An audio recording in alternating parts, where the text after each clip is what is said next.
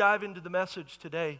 Uh, we're in a series, and I, I love this series. This is something that was birthed out of a conversation with one of the graduates of the fellowship. We were talking about after Easter, what should we, what series should we have? And I was telling them about, hey, this is the series I'm thinking about. And they said, no, Pastor, that, that doesn't really, I don't know if that's the series we ought to do. And uh, I said, Well, what do you think we ought to do? And, and really, the crux of the conversation was we ought to answer the doubts and questions that people have coming back from Easter. You know, we've experienced Easter, the resurrection of God on the inside of us. We had 48 people give their life to Jesus Christ for the very first time Easter Sunday. Amazing. And then we have people that come back, but maybe don't go to church often. We ought to answer some of the questions that people have. And so I thought we'd take the next four to five weeks and really dive into answering questions that I think everybody has. And some of the challenge that even I had growing up in church was I wasn't sure that you could ask tough questions in church. Uh, you know, sometimes you feel like, well, you're just supposed to amen and you're supposed to just you know, believe in God and don't have questions. And if you have questions, did you ever feel like something's got to be wrong with me? Like if I got a little bit of doubt and I'm not real sure. And I thought in this series, you know, if you've been around life at all, you've had some disappointments. Anybody had disappointments? Anybody had some failures, some things you thought were going to go one way and they went a different way.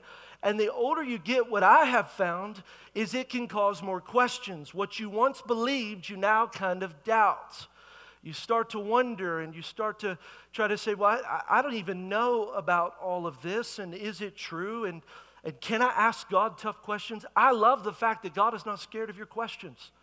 God's not scared of my questions. God's He's not scared of atheists or agnostics or Muslims or Hindus or hedonists. He ain't scared. God ain't scared. He wants to answer the tough questions. And so I just thought we would come together over the next four or five weeks and we would answer some tough questions that I really believe we all have. Questions that I think plague us all. And today I want to talk about what do I do when I'm surrounded by darkness? What do I do when I'm surrounded by darkness? I mean, you know, in the church, it's kind of a dark title, and I really wrestled with it, and I thought, well, Am I surrounded by darkness? I mean, we're all surrounded by darkness. You can't even get away from it. It's invading your home through the internet, through cable. I mean, darkness is all around us. But how many know darkness can be around you, but you don't feel surrounded by it? But there are moments in our life where we feel surrounded. There are moments when it's like, I don't know how to escape. What do I do? And we're going to dive into Matthew chapter 16, verse 13 through 28 to answer the question what do I do when I'm surrounded by darkness? This is a text where Jesus takes his disciples to Caesarea Philippi and he asks them a couple of questions. If you've been around church, you've probably read this story or at least heard it. He asks the, disciples two questions uh, precisely. The first one is Who do men say that I am? This is Jesus. Who do men say that I am? But then the second question he asks his disciples is, Who do you say that I am? And if you read the story, you know Peter, uh, the one who's usually making mistakes, the one who's usually not uh, doing the right thing, is the one that speaks up and says, You are the Messiah, the Son of the living God. Now, at this moment, that hadn't been revealed. So this is revelation.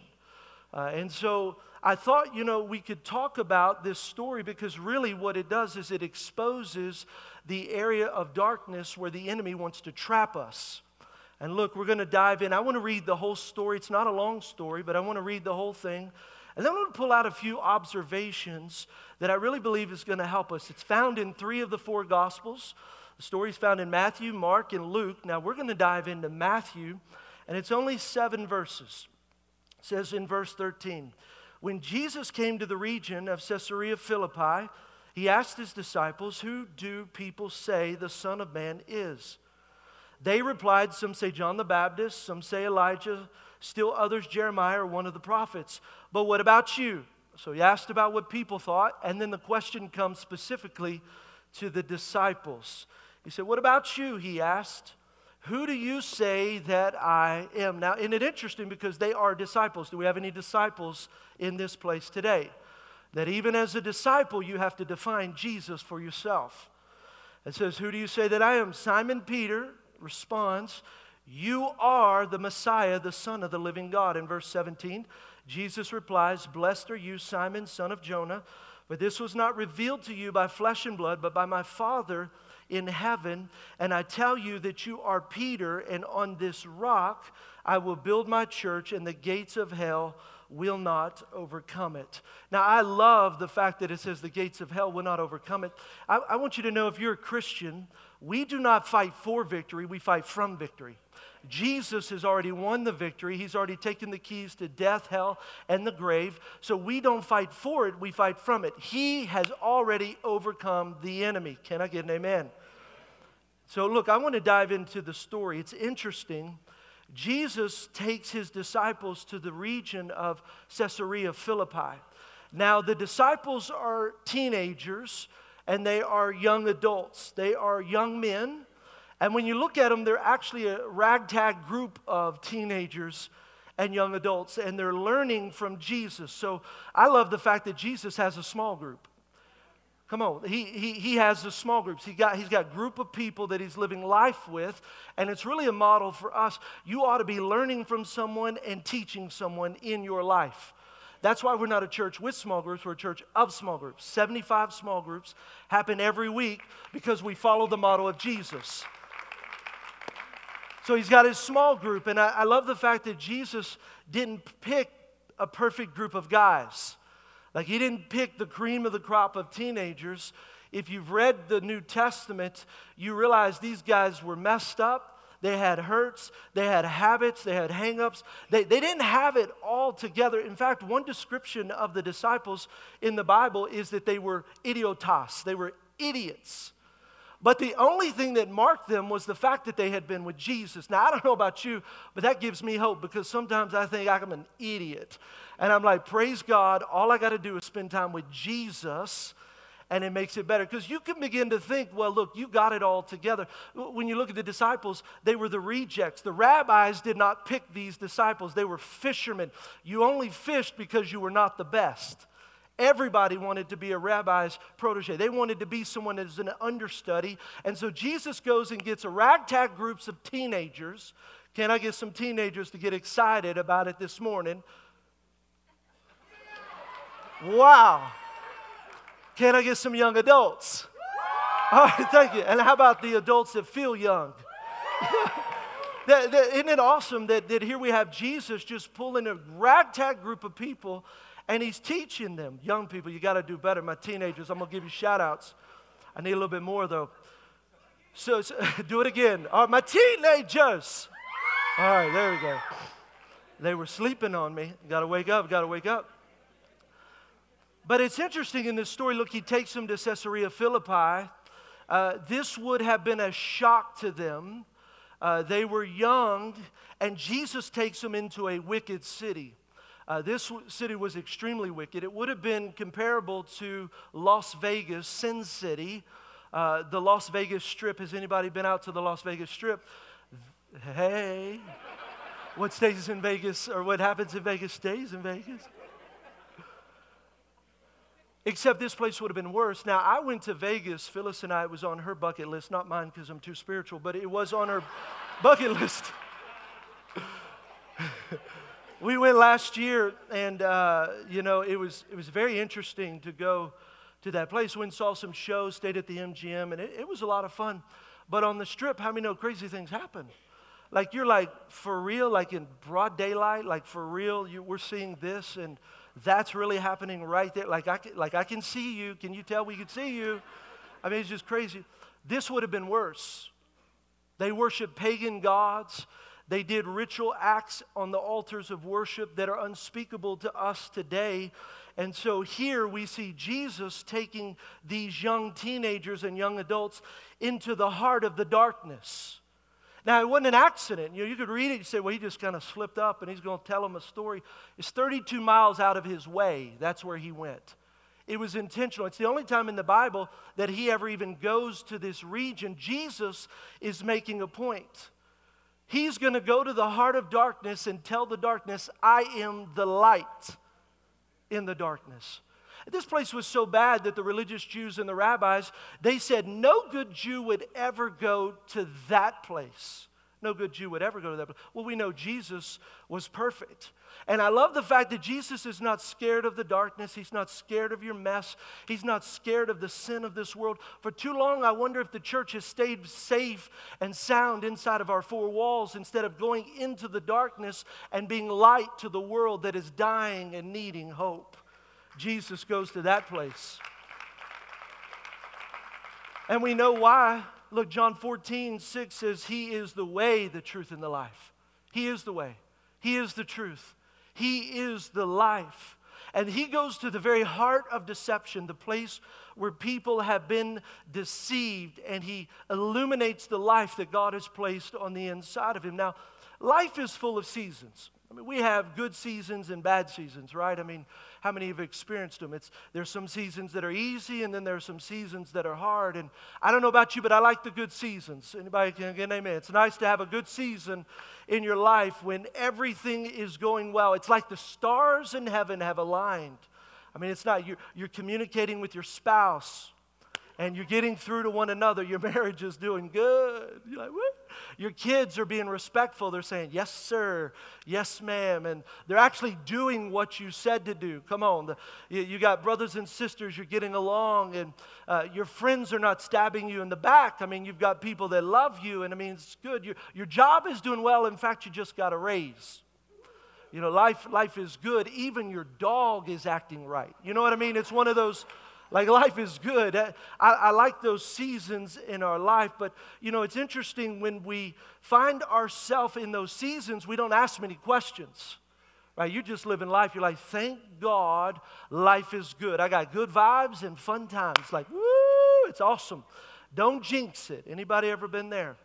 And then all of a sudden you have some bad times Anybody ever had some rough times? It's like if anything could go wrong, it's gone wrong. All hell is breaking loose. Your marriage is falling apart. You can't talk to one another. Your kids are rebelling against you. They're slamming doors. They won't even talk to you. I know nobody's ever experienced any of that. Maybe your parents have disowned you, or your friend that you love has stabbed you in the back. Maybe it's a boyfriend or a girlfriend. They broke up with you with no good reason. Your life seems to fall apart. And on top of that, you just got fired and your dog got ran over.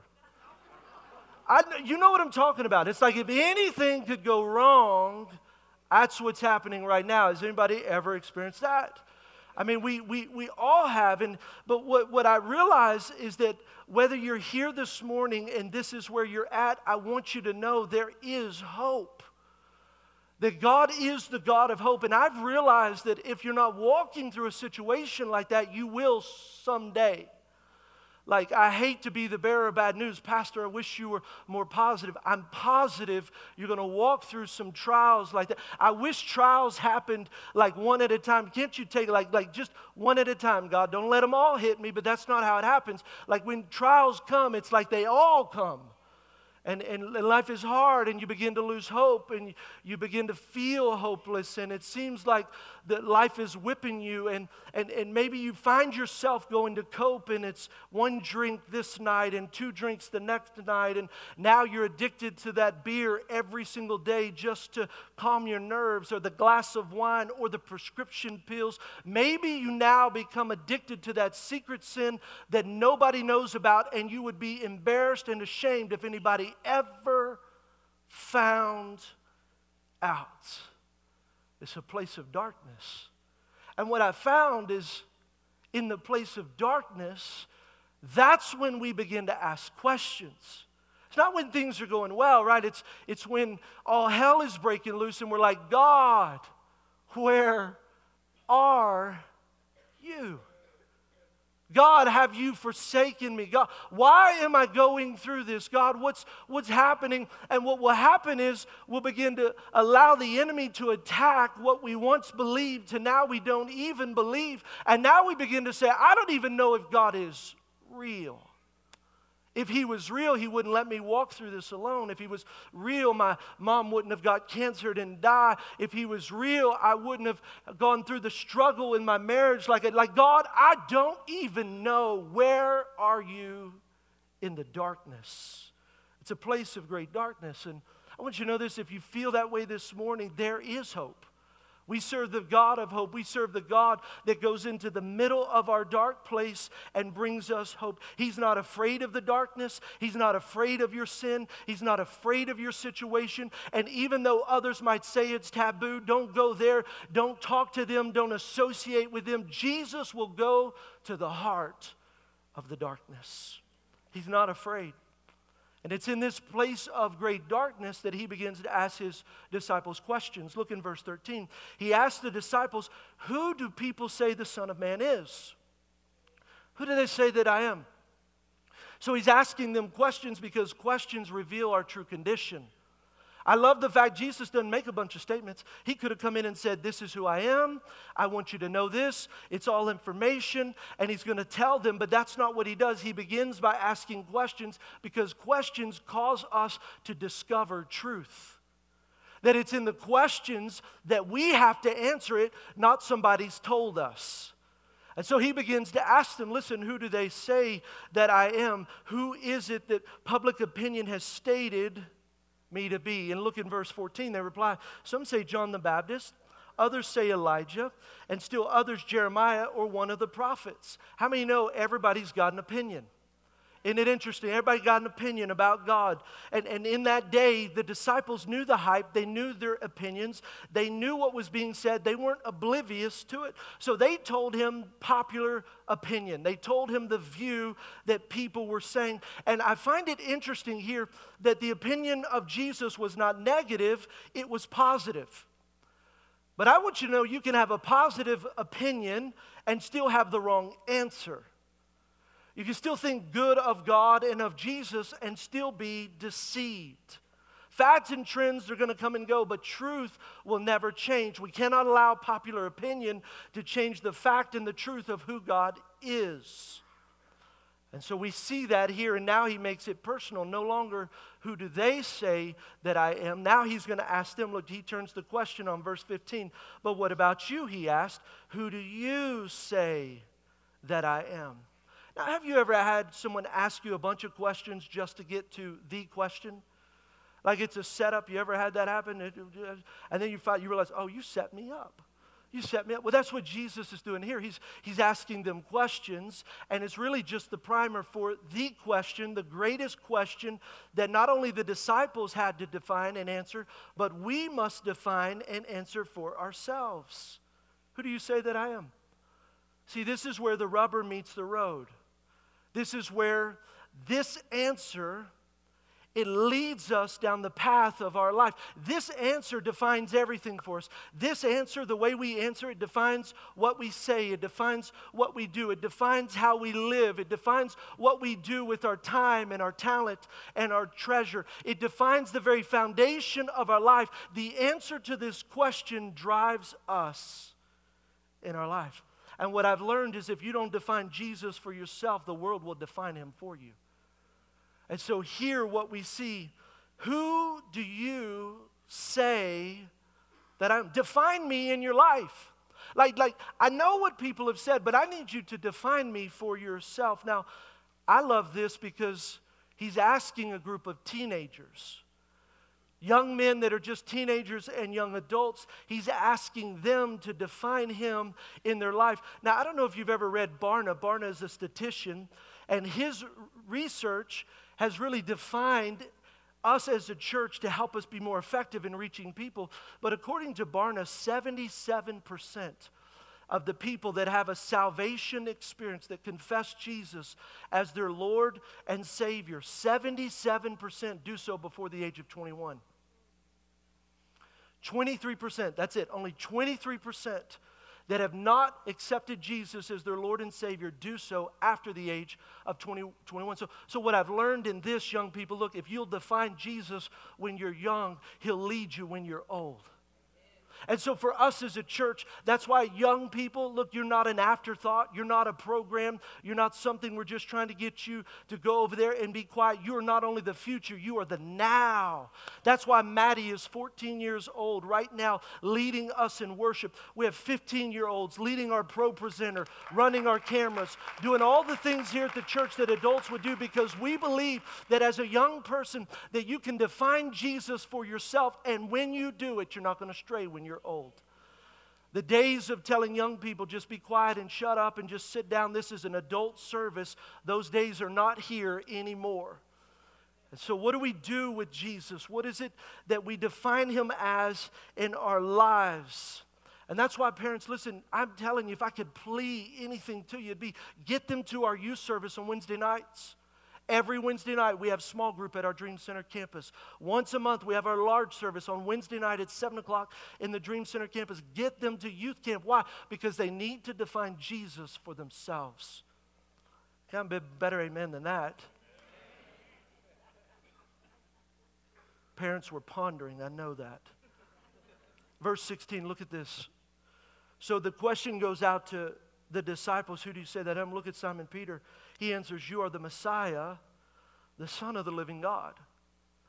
So he speaks into existence what is already truth.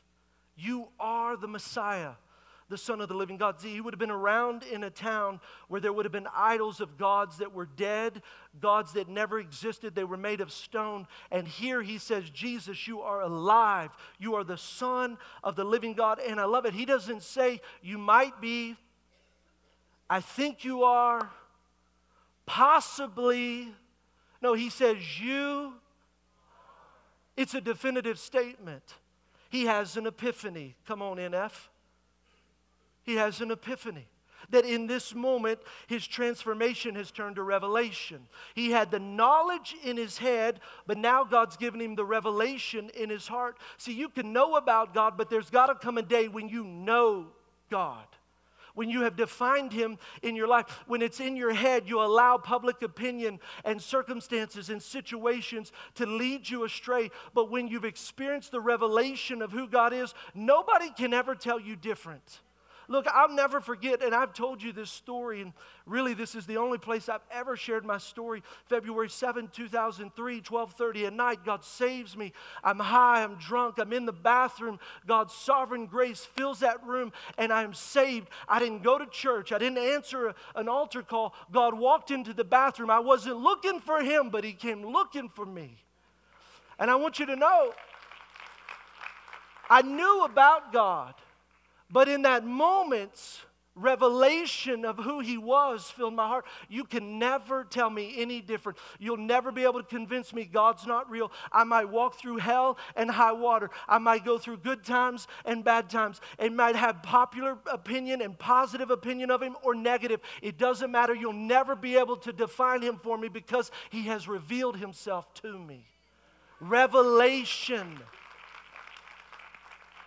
It's an experience that we have. That's why I was telling you guys at Easter. Easter is not a service you attend, it's an experience. The resurrection power of Jesus Christ is on the inside of us. And in this moment, He has divine revelation of who Jesus is. And if you don't have it, you, got, you, you realize that the darkness around you will try to define the light within you.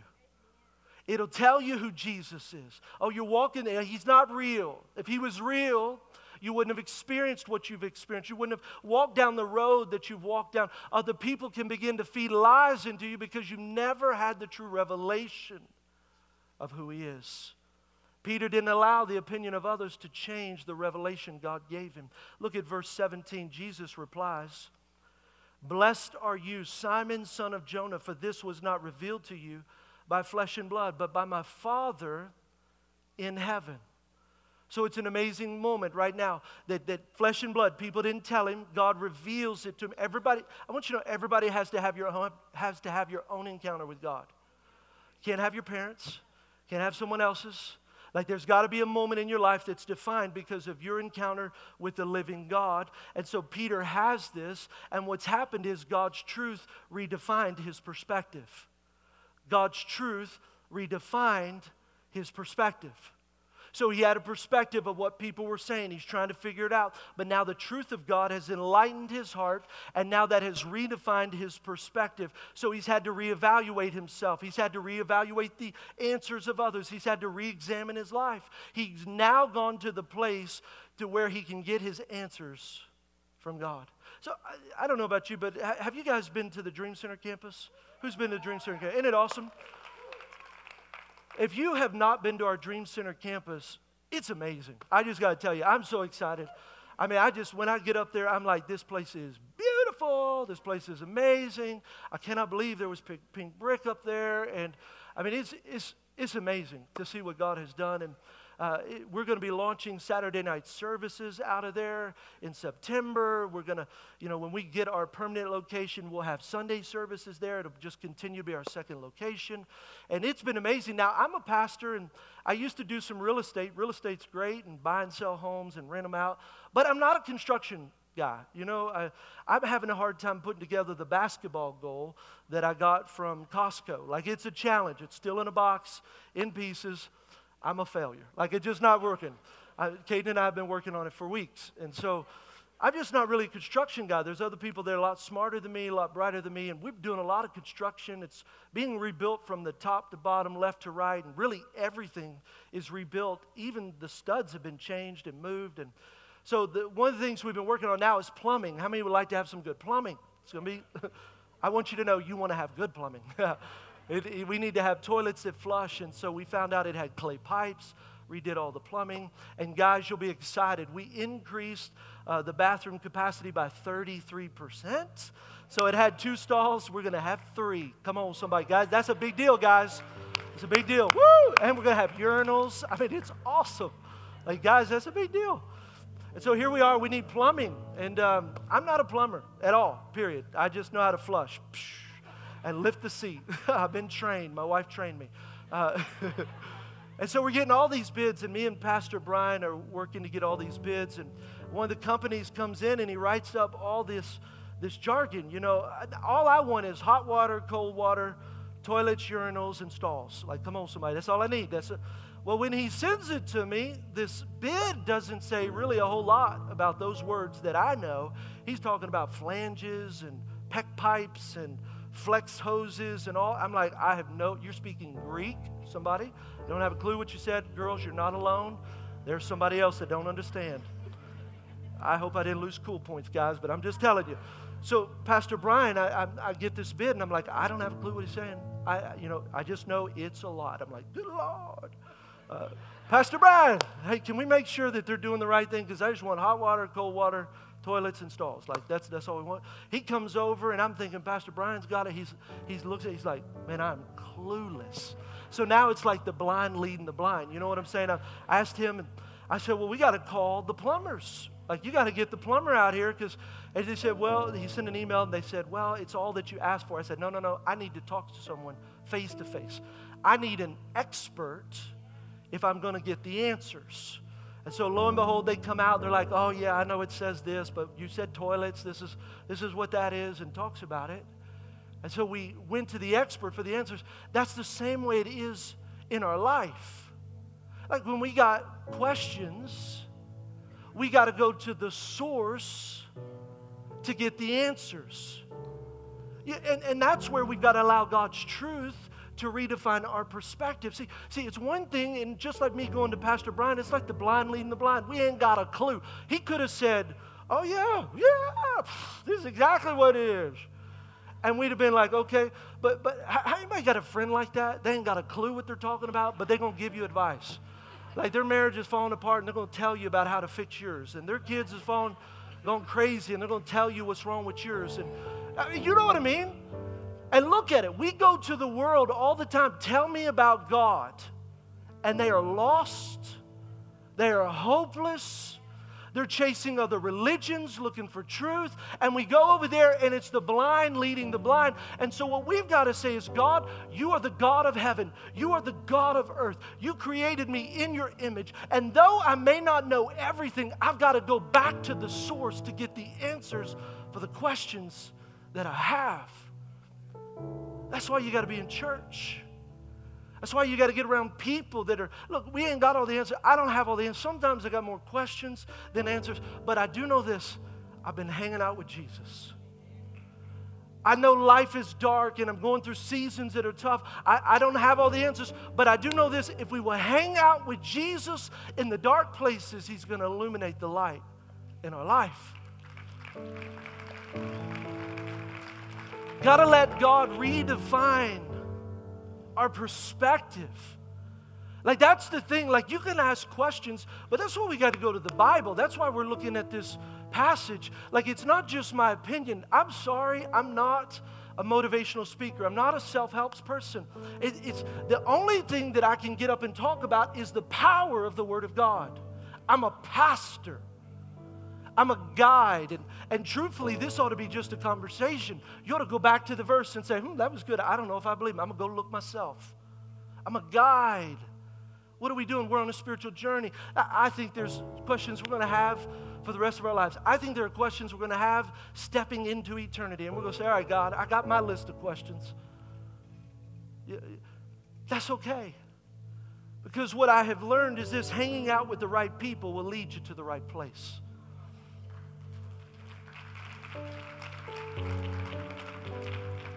When you look at this, look, all the disciples were looking for truth. All the disciples are hanging out with Jesus. They were fishermen, tax collectors. They really were not the best of the best. They were not the brightest of the brightest. And again, I get so much comfort. But the one thing I do know is that they were all searching with Jesus. And here in this verse, what we see, Peter is the one that the Father reveals this truth to. So Peter declares the truth, but the other disciples are still searching.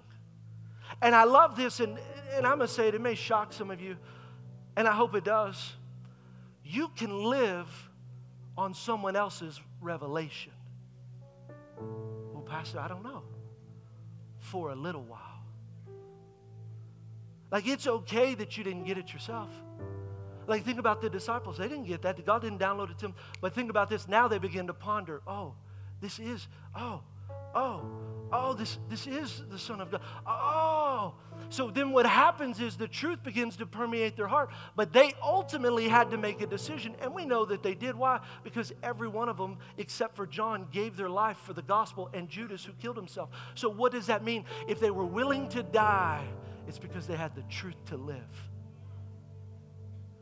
See, some of us, some of us, what happens is we're not willing to die in our lives because we've never embraced the truth. What do you mean I got to die physically? No, no, no. But I'm asking, have you died to yourself emotionally and relationally and just said, God, I'm not going to do the things I used to do. And God, I'm not going to hang out with the people. See, when we live that kind of a life, it's only because of the truth of God that's been revealed that we've embraced the revelation. And that's why I say, look, I love the fact that hundreds of lost people come to our church every week. We had 11 people give their life to Jesus Christ just the last service. Just the last service. I love it. We have Muslims that come to our church. We have Hindus that have walked through the door and said, I'm just looking for truth. I'm just, I, I, I, don't know. I was drawn here. Somebody invited me. We have, we have atheists that sit in these seats. And if you're that, I want you to know God's not scared, and neither are we. And here's something that, that, that I find so interesting. You know, when you look at the story, Jesus led the disciples into the place of great darkness. So, and this will mess up your theology a little bit, right? Some of you are walking through hell and high water and you're like, devil. Some of it's your bad choices. And I wonder if some of it God hadn't allowed so that you would be faced with the question and the reality of who is God in your life. Who have you defined him to be? See, you're not promised hope and, well, you promised hope, happiness wealth, the good life, the American dream. God never said you're going to get saved, you're going to have the American dream. Tell that to the Christians who die every day for their faith. You know what He did promise you? Hope when you feel hopeless, peace that passes all understanding. Love that transcends situations. See, that's, the, that's what we're promised that in the midst of it, God, that I might be in the dark place. What do I do when I am surrounded by darkness? When I don't know what to do, what do I do? This is what I'd say get around the right people that will begin to take you down the right path that then will illuminate the light of God in your life. You got to get around the right people. That's why you got to come to church. I, I, love the. I love this place. I love it. See, I, and I'm going to say something too that might offend some of the religious, and if it does, I'm not really sorry.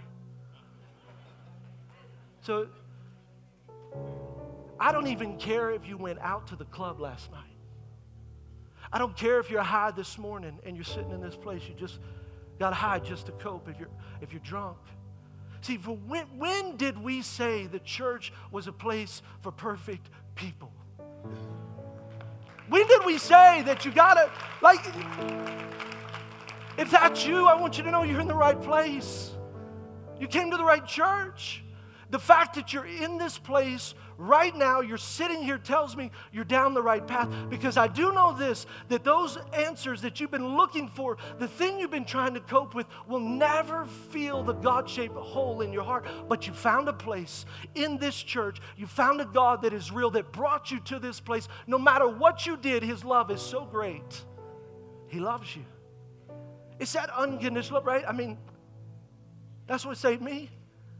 That, that's where this church we have to say, God, we thank you. That this is a place, the church is not a place of perfect people, it's a hospital for the hurting and the hopeless.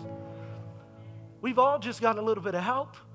Thank God I'm not where I used to be, but can I tell you, I got a long way to go I still have hurts. I still have habits. I still have hangups. I still make mistakes. And thank God that He hadn't left me there and that we got a church full of people that say, God, even though you lead us into the darkness, it's because you're exposing the light that we're to call out to. Thank you, God, for saving me. Thank you, God, for defining who you are in my life. I just want you to know, man, if, if that's you today, you, you, you're in the middle of the darkness, you're not going to stay there. You're in the right place. Get around people, join a small group, go to next steps. Serve on the dream team. I, I know people say, well, I thought that dream team was full of perfect people. No, they're, they're like you, they're like me.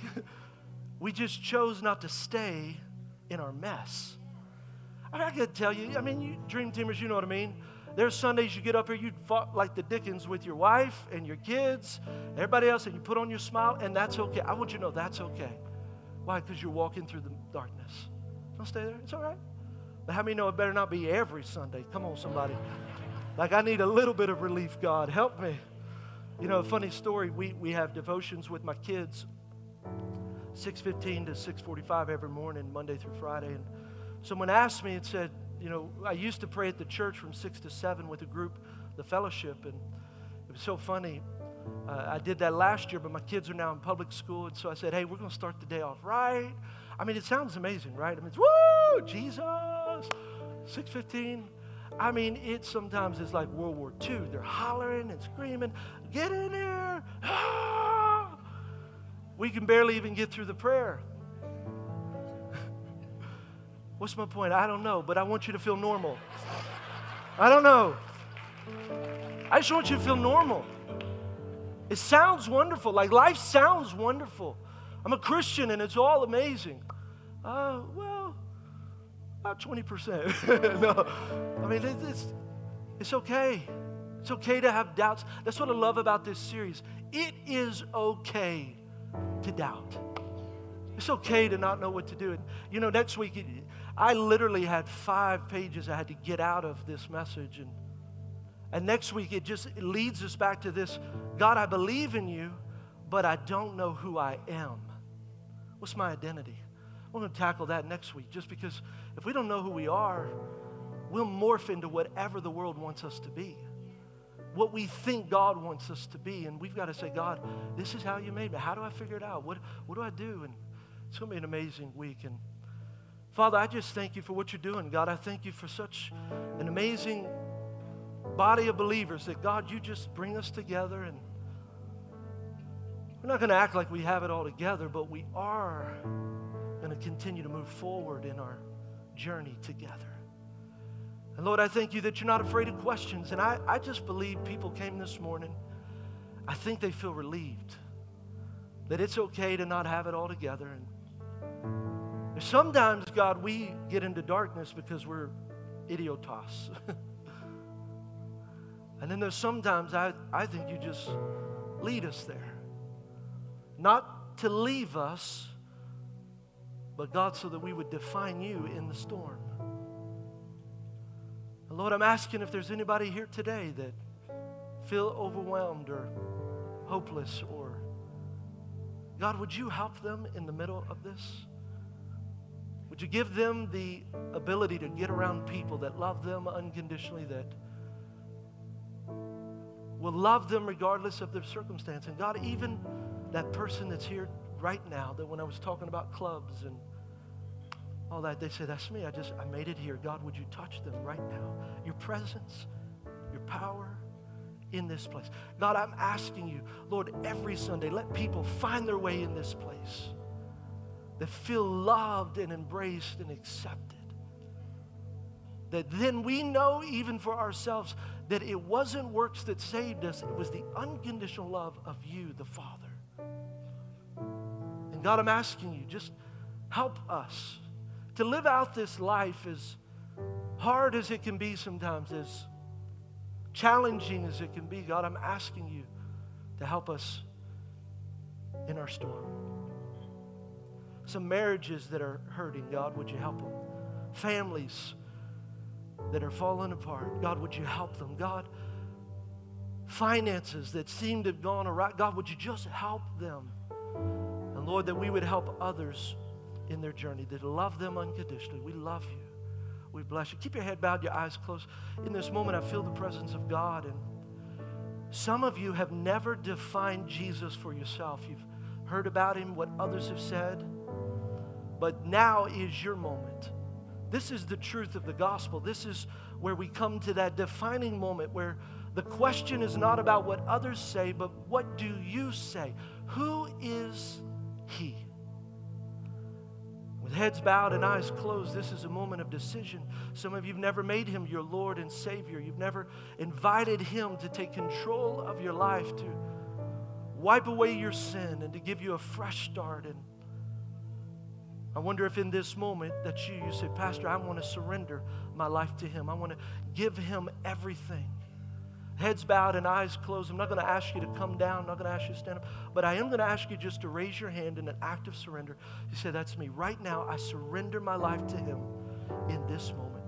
Just lift your hand up high. I surrender my life to Him in this moment. Father, we thank you. See your hands all over this place. Jesus. Come on, church. Tell them how proud you are. This is what we're going to do. I'm just going to lead us in a prayer. And, church, if we could just pray it together, say, Jesus, I need you. I surrender everything to you. Be my Lord, be my Savior. Fill me with your Spirit. Right now, I give you everything. I give you my hopes. I give you my dreams. I give you my future. I give it all to you. Jesus' name. Come on, church. Tell them how proud you are.